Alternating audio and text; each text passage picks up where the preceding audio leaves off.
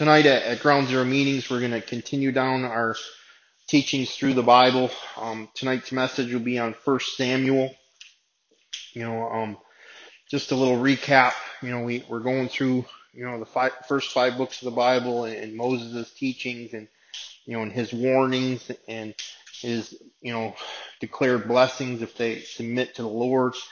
You know, Joshua, you know, basically, you know, he took over the promised land you know, and, and, you know, he had the same kind of message at the end, you know, that there's these blessings if you continue to surrender yourself to the Lord and don't, you know, you know, vary from his path. Do not turn to the tribes or the idols that are around you. And if you do, then there's a lot of destruction and, you know, and we see that the people, you know, are being religious and they wandered from God and they started looking at the world around them. You know, we, we went through the, the book of, of Judges and how there was the ups and the downs and the, you know, the brokenness and the repentance and God would deliver them and bring them back. And, you know, and we talked about the book of Ruth last, you know, week and that was set right in that time. And, and as the book of Samuel is, is coming, it's kind of at the tail end of the book of Judges. You know, it's, you know, it, there's still a lot of chaos going on around them, you know, and, um, they're still, you know, haven't really established them, you know, themselves yet, you know, as the kingdom of God. You know, there, you know, there's a remnant, you know, there's God's people, but, you know, the Canaanites, the Philistines, you know, these tribes are right there, right around them, and they're constantly going on, you know, and having these little spats and battles and back and forth, you know. So, you know, the, the book of Samuel, obviously, you know, it has Samuel is the main character. You know, he's the, you know, one of the first real prophets of God coming out of, you know, the book of Judges. You know, and, you know, he's a voice for the Lord. And, um, you know, and to start that off, you know, we have this, this mother, you know, and she doesn't have any children. And, you know, there's a lot of, of craziness back then, you know, that there was you know, husbands that had multiple wives, and we see that in the story that her husband had a, another wife, and she was popping kids out left and right, you know, and she would hold it against Hannah, you know, and she would mock her, you know, and she didn't have any children, and really your identity was if you had sons or not. You know, if you were able to give your husband sons, that gave you value, that gave you stature, and this other woman, you know, was constantly, you know, she was, you know, having children, you know, and Hannah wasn't able to, you know, and she would just, you know, turn to God and say, God, I am a righteous woman and, you know, I'm doing everything I'm supposed to be doing and here's this other woman, what's going on? You know, and she would find herself praying and going to the temple, you know, and God still wasn't really answering her prayers. You know, and um she ends up at the temple and she's praying so hard that the priest at the time is Eli and he's like, woman, don't come here drunk. You know, she's so out of herself. She's just so chasing after God, you know, that he thinks that she's drunk at the temple, you know, and there's times that, you know, when you're really seeking God, we do some radical things and we look a little strange to, to people. But she makes this covenant with God, and she's like, if you give me a son, I'll give him back to you. You know, and um, you know, God is always looking at her heart. You know, there's times that we we pray prayers like this, but we're trying to manipulate God, and it doesn't work. So if this was a manipulation on her part, God wouldn't have answered the prayer, in my opinion. But God knew her heart, and He finally saw her humble herself you know, that it wasn't about the other woman. It wasn't about, you know, the competition between the two wives. It was about her, you know, wanting a son and doing it for God, you know, and, and God ends up answering this prayer and she has this, you know, baby boy and they name him Samuel. Well, the first couple of years of his life, she stays with mom and then once he's kind of old enough, you know, they, they hand him over to Eli and Eli starts raising this little boy in the temple. You know, and, um, you know, Hannah has this, you know, this song of joy, you know, and it's really, you know, it's interesting to look at, you know, her heart, you know, and, and what's going on, you know, and you can read that in, in the first couple chapters. I think it's chapter two of, of the book of First Samuel. And, um, you know, as Eli's raising this little boy, you know, God hadn't really been moving the way he'd been moving in the past because they've been so far away from God. You know, that they were kind of hanging on. There was a remnant, you know, and some of them behaved themselves and did what they were supposed to do, but a lot of them were just kind of going through the motions. And, you know, it was so easy for them to get distracted by everything that's going around because the power of God had not moved, you know, except through the judges in quite some time.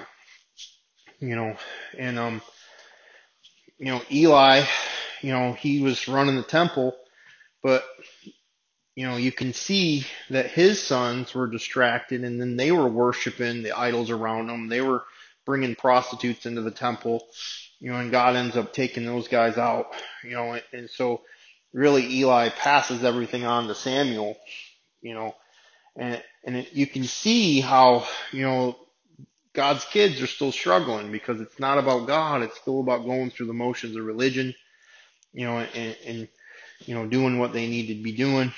Well, one night, you know, you know, all of a sudden, you know, Samuel is sleeping and, and he hears his, his name getting called. Well, he gets up out of bed and he goes over to Eli and he says, what do you want? He's like, I didn't say nothing. Go back to bed. You know, and this happens two times and the third time, you know, Samuel goes back to Eli and is like, I heard my name. What did you want? And, and Eli instantly is like, whoa, God's talking to you. So if you hear, go back to bed. If you hear it again, basically, you know, say, God, here, here's your servant. I'm listening. And this is where, you know, Samuel really starts to move and God starts talking to this little boy, you know, and as you read through, you know, the prophets, Samuel, you know, is known as one of the major prophets.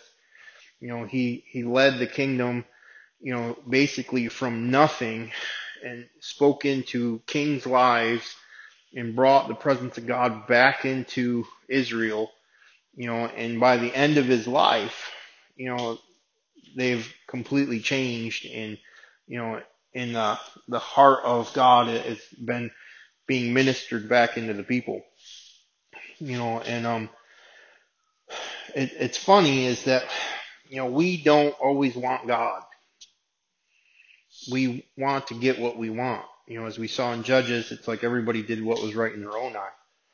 You know, when you see that in Christianity, you see that in the church. You know, we don't always obey the Bible, we kind of do what we want to do.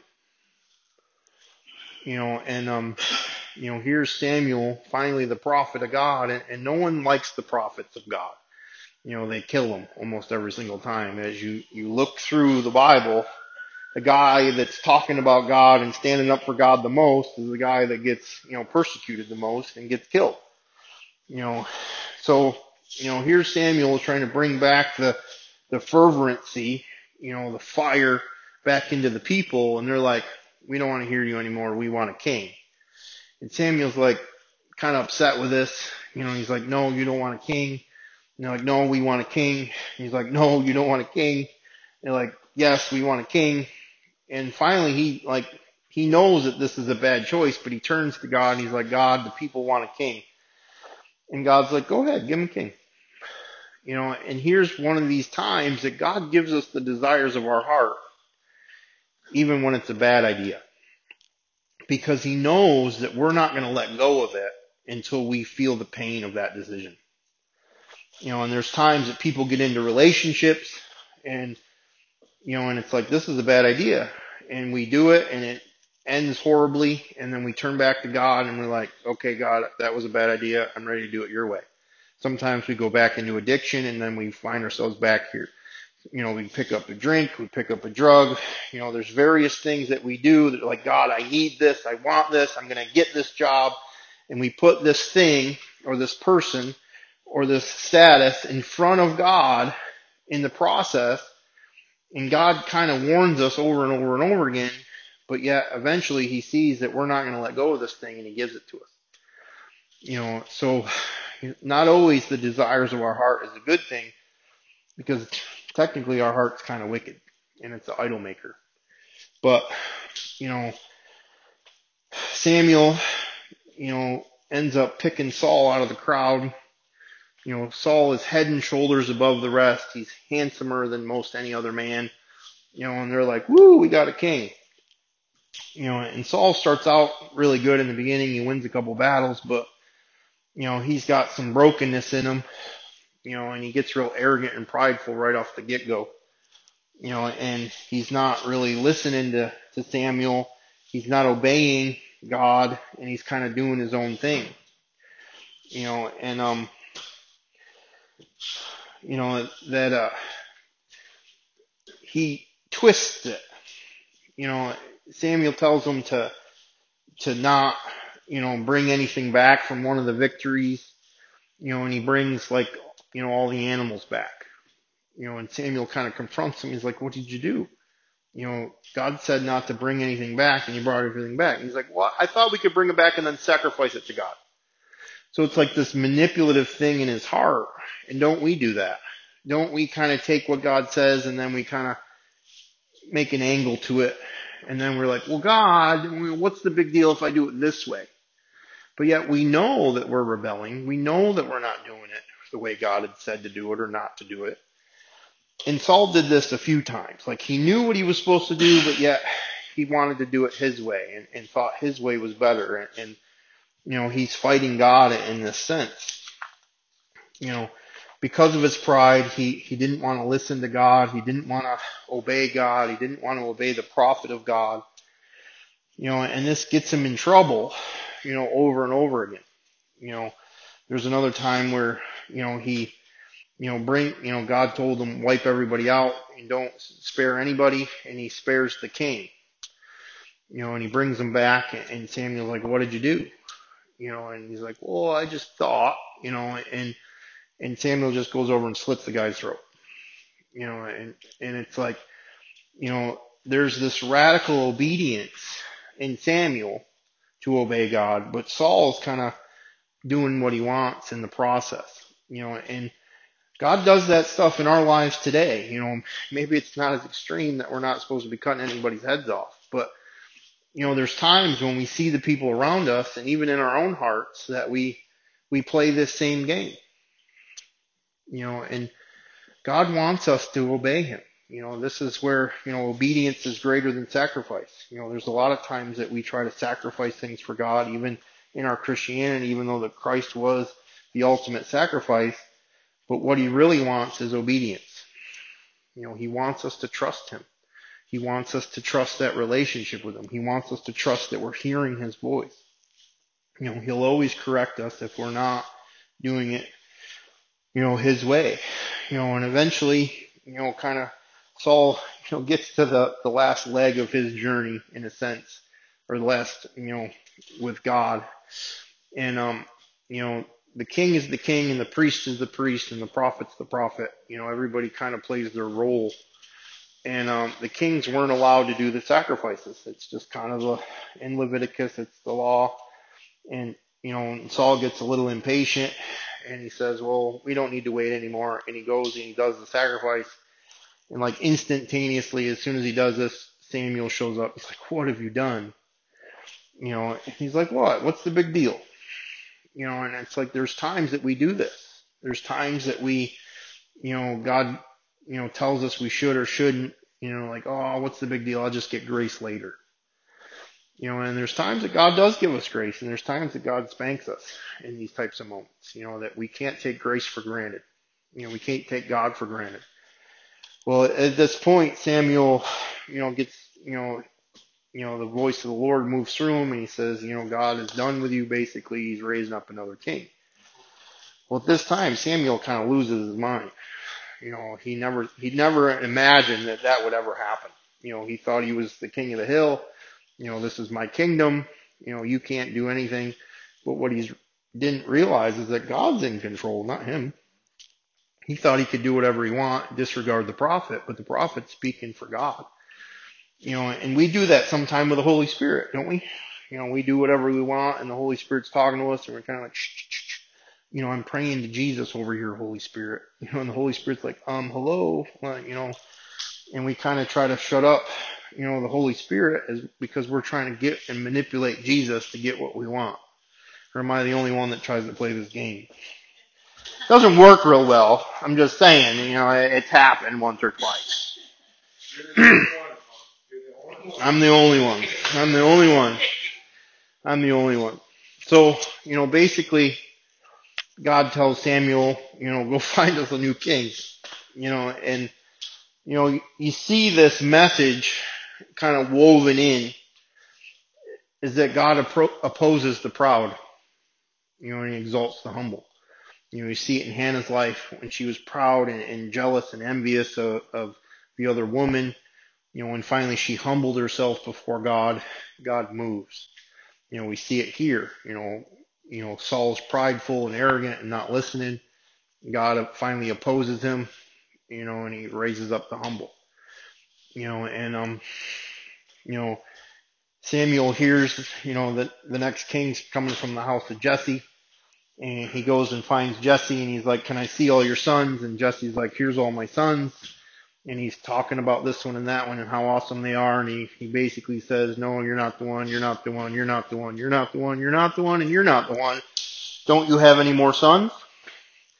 And Jesse's like, Well, yeah, I got this, you know, little kid. He's out in the, you know, in the, you know, tending to the sheep. You know, he's like, Well, let me see him and, and he goes and, and gets David, and, and David shows up, and Jesse's like, "Yep, you're the one," and he like dumps the ram horn full of oil over his head, and all his brothers are older, are like, "What is going on here?" Now, you know, there's this prophetic message in this is that he was the seventh son, you know, but you know, it's also David was this, you know, obedient, humble, you know, child at that point, probably a teenager, you know, and um Samuel anoints him as king, you know, but Saul stayed in power for many years. To be honest, you know, if you read it, it's probably right around 20 or so, you know, from the time that he got anointed king to when David finally stepped in as the official king. But we see this same message, you know, as God is opposing Saul because he's proud and he's exalting David because he's humble, you know, and you know, there's a lot going on in this story. You know, that, you know, the Philistines are, are coming in and this is where the story of Goliath comes in and this is a, a pretty famous story. We all get told, you know, the story in Sunday school, which is kind of gruesome if you think about it because a little kid chops off this giant's head and it's like, woo, you know, and it's like, but that's the Sunday school story.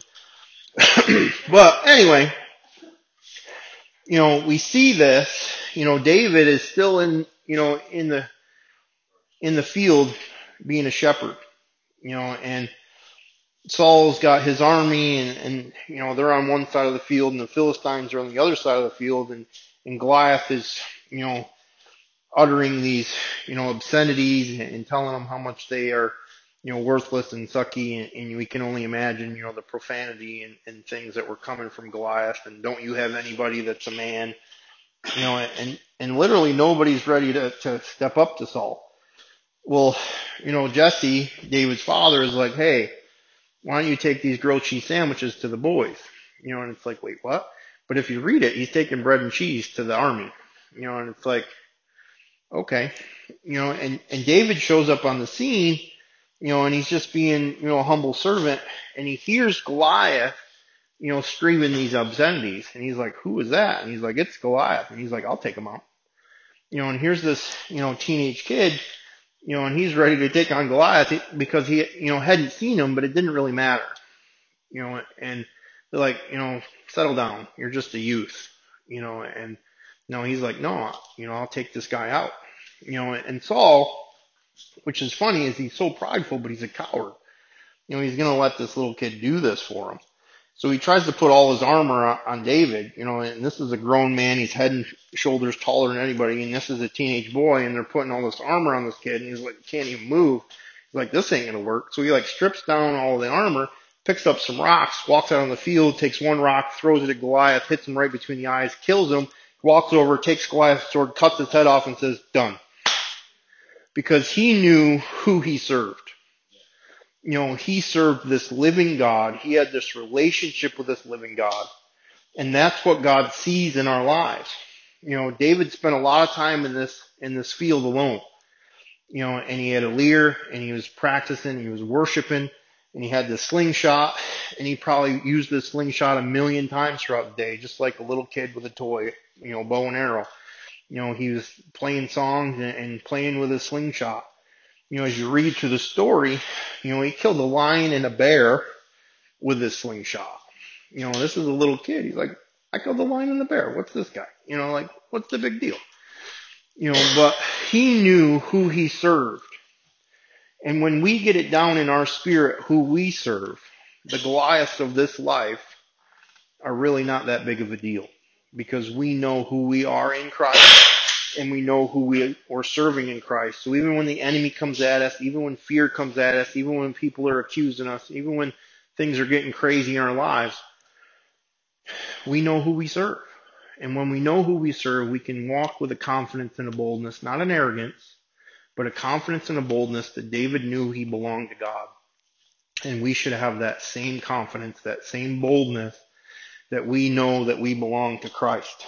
You know, so this is so important that we know who we are, that our identity is not in our past, our identity is not in our brokenness, our identity is not in our dysfunctions and the things that we're still struggling with, but our identity is in Christ. And when we humble ourselves before Jesus, and work through what we need to work through, you know, God puts us in positions to kill our Goliaths. You know, you know, and David begins to grow in power. You know, and um, Saul's really having a hard time. You know, he's really having some. You know, he's getting attacked by spirits. It says. You know, it even says that God kind of sent it. You know, it, it's tricky. You can read it. You know, and you know, you know, Saul's having depression and freaking out, and he's having a hard time sleeping. So he's like, "Hey, you know, get me somebody to play me some music." And because David was a, a practiced musician, they picked David. David shows up. He starts playing for Saul. Saul can begin to have peace. You know, God puts us in positions to serve. You know, before He raises us up. You know, and so David's now, you know, playing music for Saul and he's, you know, becoming like a general in Saul's army and he start winning these battles. You know, he's, he's conquering, you know, everybody, you know, every battle that he goes in, you know, God's with him, you know, and, and um, the people are starting to really praise David. You know, and you see this song that the people are singing, you know, Saul's killed his thousands, but David's killed his ten thousands. And Saul loses his mind you know, that, you know, he's jealous of, of David. You know, he, he thinks that David's trying to take his kingdom, even though that God had already given it to him. And one night at dinner, Saul's like loses his mind. He takes the spear and he chucks it at David. David kind of moves a little bit and the spear goes into the wall. David's like, peace, time to get out of here.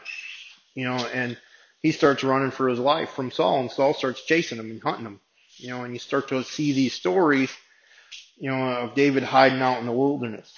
You know, and Jesus sometimes takes us into the wilderness. We watch the Holy Spirit lead Jesus into the wilderness. You know, sometimes, you know, we go through these wilderness seasons to, to see what's really going on in our heart, and God uses these things to mature us and strengthen us for greater battles. What I see over and over again is Christians come in and park themselves in a pew and they expect that there's not going to be any, you know, issues of life. There's not going to be any temptations. There's not going to be any trials. And we just want Jesus to like poof, make suddenlies happen all the time. And that's not realistic. That we are to mature, that we are to grow, that we are to go through things, that we are to handle things, that we are to trust Jesus no matter what's going on in the things. You know, and so often there's this misconception that, you know, the devil's down here to try to torture us. And that's not true. When we look at it, we're supposed to be chasing the devil around you know, and we have to know who we are in Christ, that we have to put on our, you know, spiritual body armor, you know, the armor of God, and that we are to hold our ground, you know, and we are to, you know, defeat the kingdom of darkness in our lives and by using our testimony and trusting in Jesus to put us in situations, you know, and, you know, and David's going through this. You know, he's going through the wilderness. He's kind of hiding out from Saul you know, and he starts collecting these guys, these misfits. It's very similar to us, if you ask me. You know, there's, you know, a little guy from here, one guy from this tribe, one guy from that tribe, one guy from this village, and all these guys that are kind of misfits hanging out in the roughnecks of the neighborhoods, you know, start, you know, following David because he's a leader. You know, and they, you know, he raises up and called the, the mighty men. You know, and they start having these battles and they start winning battles. You know, and they're kind of running from Saul and some of them are like, why are we running from this guy? We could just kill him. And David's like, don't touch God's anointed. Like he was humble enough to know that he's still the king. He's still the leader. You know, God hasn't given me that yet. And there's a lot of times that we struggle with leadership and it doesn't mean that leadership's perfect. You know, we can see in this story that leadership was kind of a mess. But David respected the leadership because God puts leadership in place. And when the time came, God removed Saul completely. But until that, David respected Saul, respected his position, respected, you know, his authority. And we have to have that same type of in our lives. And we struggle sometimes. I'll struggle. I've struggled sometimes, you know, that because I'm rebellious at my core and I've lived my life very individually. You know, I didn't let my parents tell me what to do. I didn't let anybody tell me what to do. It wasn't until God started moving in my life that I started letting anybody really tell me what to do, unless I had handcuffs on. You know, and you don't really have a choice. But anyway, you know, that God puts leadership in place. You know, even with our country as crazy it is, you know, as it transitions from the different presidents, God's in charge of all that. You know, we don't, you know, God is moving. You know, God uses Obama, God uses Trump, God uses all leadership. You know, some of us hate that, some of us agree with that. You know, and what we have to understand is that we should be praying for the leadership of our church, we should be praying for the leadership of our city, we should be praying for the leadership of our country, and God's going to do what God's going to do. You know, we can elect whoever, but God's still in charge. You know, and we need to understand that sometimes God uses leadership to bring judgment on a city, bring judgment on a country, and God uses that same, you know, leadership to bring breakthrough in people's lives. You know, we you see that all throughout the Bible that when they rebelled, God used, you know, different kings of you know, and different, you know, people to come in and bring judgment upon Israel, bring judgment upon God's people because they wouldn't, you know, repent and they were in rebellion, you know, and they were doing the wrong things. You know, so through this wilderness season, you know, David begins to really, you know, grow in power, grow in his understanding, grow in his leadership skills. You know, he's he's leading, you know, this mini little army that basically defeats everybody that they come up against. And they're pretty radical guys. They do some pretty radical stuff for David. You know, there's a time that they're, you know, hiding out in a cave because, you know, Saul's got his, you know, his troops, you know, and basically they kind of camp down for the night and somebody sneaks over and, and, and, and captures something out of Saul's camp and brings it back for David. You know, he brings back some water and what, you know, and, and David dumps it out. You know, and, and you know, we see David, you know, respecting Saul and most of us would be like, why don't you just kill him and be done with it? You know, there's another time that they're in this cave and, and Saul comes in to relieve himself and David sneaks up on him and like trims his hair, you know, and, um, I believe it's his hair. And, uh, you know, and Saul goes out and then David yells at him, be like, look, look, I could have killed you. I could have killed you. You know, I'm not trying to cause you any harm. And Saul like loses his mind again. Like he can't stand the fact that David is as humble and as respectful to him. Like he just wants to fight him and, and be done with it. You know, but you know, we see David, you know, he has this godly character. He's humbled, you know, he trusts God, you know, and all these different things. You know, and eventually we, you know, see, you know, Saul, you know, he, he gets himself in a situation and, and you know, he's basically surrounded and he wants his armor bearer to kill him. Once again, he's a kind of a coward and afraid and, you know, he ends up falling on his own sword, you know, and, uh, you know, they capture him and they, you know, they, they get his dead body and, you know, and, uh, they desecrate it basically and send it back to David. And David gets really angry that they did that to his king.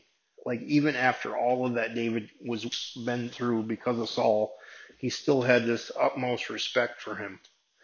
You know, and it, it's a lesson for all of us that God puts these people in our lives that are leadership, and we may not understand what they're going through. We may not understand what God's doing with these people, but you know, God still, you know, has these principles in place. Well, David kind of gets put in place as the king, and he just like basically destroys all the, uh, the different tribes and, and, and, armies that are around him and, and brings peace to the land. And this is like the first time that there's been a godly person, king, ever, you know, and that there's kind of peace in Israel for the most part. You know, and we see, you know, through this book, you know, it's very relatable for me you know, and for us, I would think, is that it's it's written very, you know, open and, and that there's, you know, you can see the flaws of the people. You know, David's not perfect in this, you know, but Saul's really not perfect. You know, and that's what I love about the Bible. It's not this holier than thou and everybody's perfect and, you know, and God uses very broken people. You know, and I don't know, that gives me hope because I'm a broken person, you know, and God can use me if I humble myself before Him and say, God, I, I want to do it your way. You know, and, but we see the transparency, you know, in the author. You know, he's writing the, the characters, you know, we see the, the flaws in Hannah. We see the flaws in Saul. You know, we see the flaws in David, you know, and, um, you know, we see Saul. He, he's a dishonest. He's arrogant. He lacks integrity. He's rebellious. He's prideful. He doesn't acknowledge when he's made mistakes. You know, he blatantly disobeys God. But God opposes the proud and he exalts the humble. And then here comes David. You know, he's he's had this relationship with God. He, he worships God. You know, he he respects leadership. He's not rebellious. You know, and God raises him up.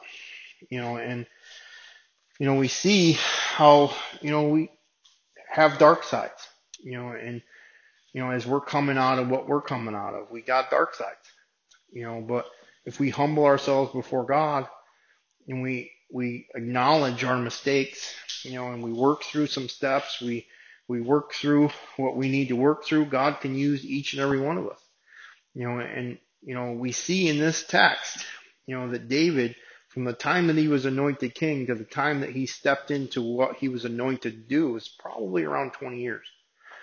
You know, and that sometimes we're in a hurry. David had this humble respect for God's timing that, you know, I'm still learning. You know, in my early years, you know, I was ready to run ahead, ready to run ahead, ready to run ahead.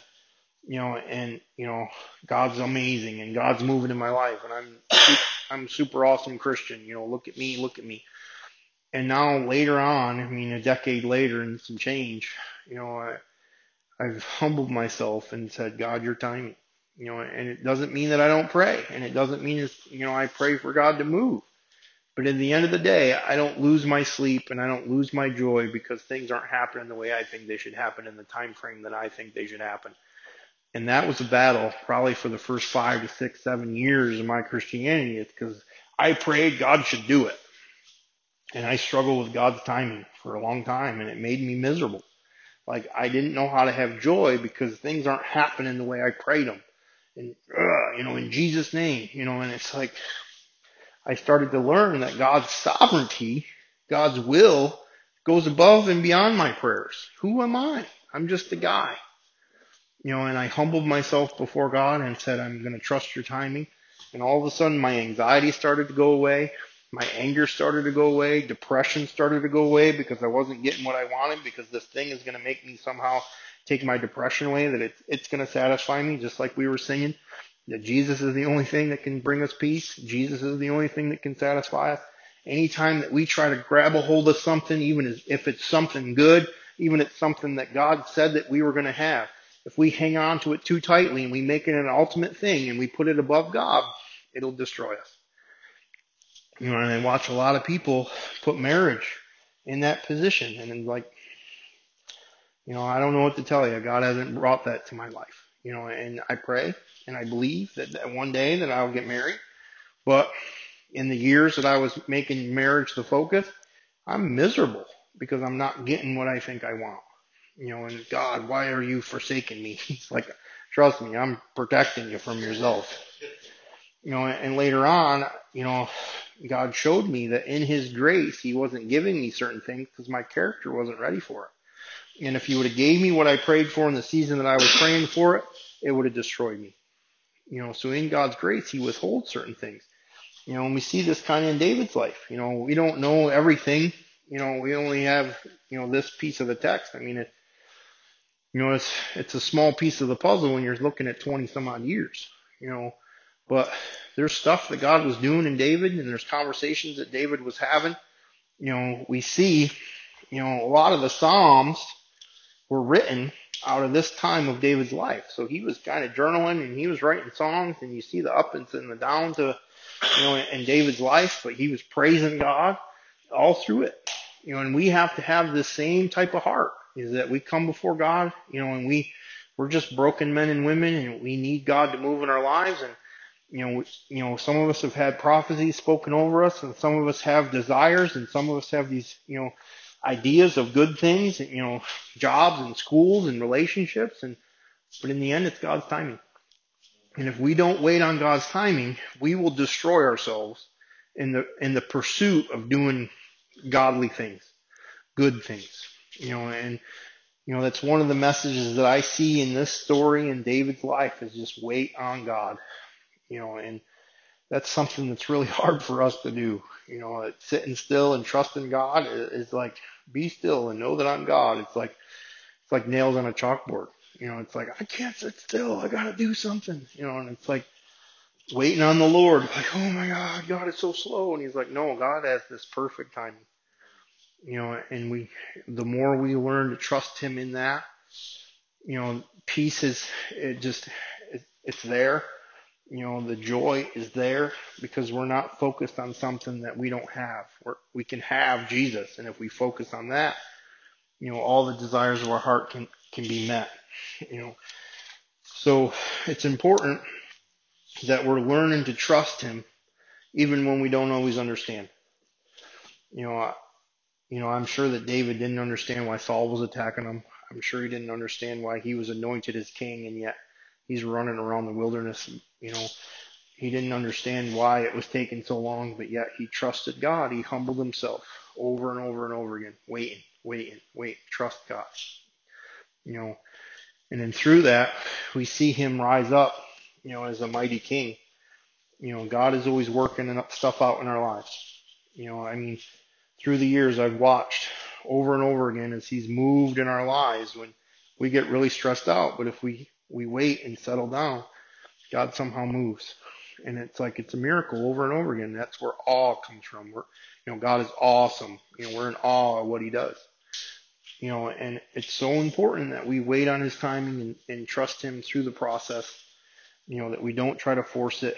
We don't try to neglect, you know, our broken stuff, and we don't try to make mis, you know, excuses for it. We, you know, when we've made mistakes, that we humble ourselves before God and before people and admit our mistakes, work on our junk, work on our brokenness, bring that stuff before God over and over and over again. And God begins to heal us and, and raises up godly character on us through trials, whether we like it or not. I mean, that's the word that, you know, he, we can rejoice in our trials because he's strengthening us. He's building character. He's teaching us to persevere you know, and we just wish that everything just went real smooth. But, you know, when things go smooth, we don't pray as much. When things go smooth, you know, we, we think we got it all going on. When things go smooth, we get a little bit farther away from God and we don't even realize it. When things are crazy, we get real close to God. You know, we hanging on and we praying and we talking and we're like, oh, you know, and he's like, yep. So sometimes he gives us these little storms because we're, we're wandering a little bit, you know, and, you know, he puts us in a little bit of a wilderness. He puts us in a little bit of a trial to see what we're going to do. Know, he tests our character. You know, he gives us little temptations. You know, not that God is a tempter, but he presents us with an opportunity to, to succeed or fail. You know, why? Because he wants us to succeed, but what's in our heart? He's got to break that stuff off. We got to grow with Jesus. We got to, to turn his, you know, our will over to him constantly, you know, and, and realize that you know, he's strengthening us. Just like if we were going to the gym, you know, we got, we need the, the weights to help us to grow. And sometimes life brings us difficult situations that oppose us, you know, and that opposition is helping us to grow in Christ, you know, and we hate it. You know, we don't like it, but you know, God uses it to strengthen us because he wants warriors that bring forth the kingdom of, of heaven, bring that light into the darkness in other people's lives, and that we're not shaken by it. You know, you know, I love the verse that's, or the verse, the, the, the text of the big book is that the thought of a drink will recoil like sticking our ha- hand in a hot flame. Why? Because they've done all this work and they've trusted in God and God has taken their character defects and, and began to, you know, and we don't want those old idols. We want God. You know, and I don't want those old things, you know, and, and we're learning how to live life without them. You know, and so so often we go through trials and you know, I need a drink, I need a drug, I need a person, you know, and it's like I need a better job, I need more money, you know, I need a cupcake. Whatever it is that we, you know, turn to in those moments of frustration, you know, I need this and what we really need is Jesus. You know, and it shows us what's going on in our hearts and it shows us that we need some work. And there's never a time that we don't have to be working on ourselves. You know, we didn't wake up today more like Jesus if we didn't do some work. And I didn't wake up like Jesus. I am not Jesus. So I got work to be doing because we're supposed to be Christ-like, right? Isn't that the goal? You know, so, you know, there's lots that we can learn. You know, I encourage you, you know, if you, you don't know what you're reading, you know, go read First Samuel. You know, I, I know if you're an early believer, I always tell you to, to hang out in the New Testament, but First Samuel's got a lot of great stuff. You know, it has the, the story of Hannah and Samuel, has the story of Samuel and Saul, has the story of Samuel and David, has the story of David and Saul, and all these different things are going on. You know, there's so much amazing stuff that God is doing through broken people in this text.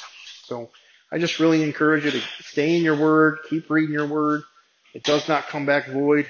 You know, if you don't know what you're reading, you know, get a hold of me, get a hold of a pastor, get a hold of somebody, get into a Bible study do something to help you to, to understand the word a little bit more. You know, um, I have study Bibles. I can give you stuff, you know, to help you. You know, Google's an amazing thing. You know, don't just keep reading and you don't understand. Take a minute and study it. You know, and and you'll be amazed on what God starts showing you and how you relate to the text, even though it was written thousands of years ago. Would you just bow your heads with me? Lord, I just thank you so much. I thank you for all that you're doing in my life and in our lives and in this ministry, Lord. And I just ask you just continue to teach us your word, Lord. Teach us these godly principles that we can apply to our lives. Help us to continue to grow in our relationship with you. Help us to continue to, to lay down our brokenness, lay down, you know, our character defects before you and say, God, change us. Help us to grow. Help us to heal. Help us to be useful. Help us to be used by you. Help us not to be impatient in your timing, Lord. Help us to trust in your anointing that's upon each and every one of us because Christ has anointed us, you know, and help us to grow so that we can become the warriors that you want us to become so that we can kick the kingdom of darkness butt and bring forth the kingdom of God in other people's lives. In Jesus' name I pray. Amen, amen, amen.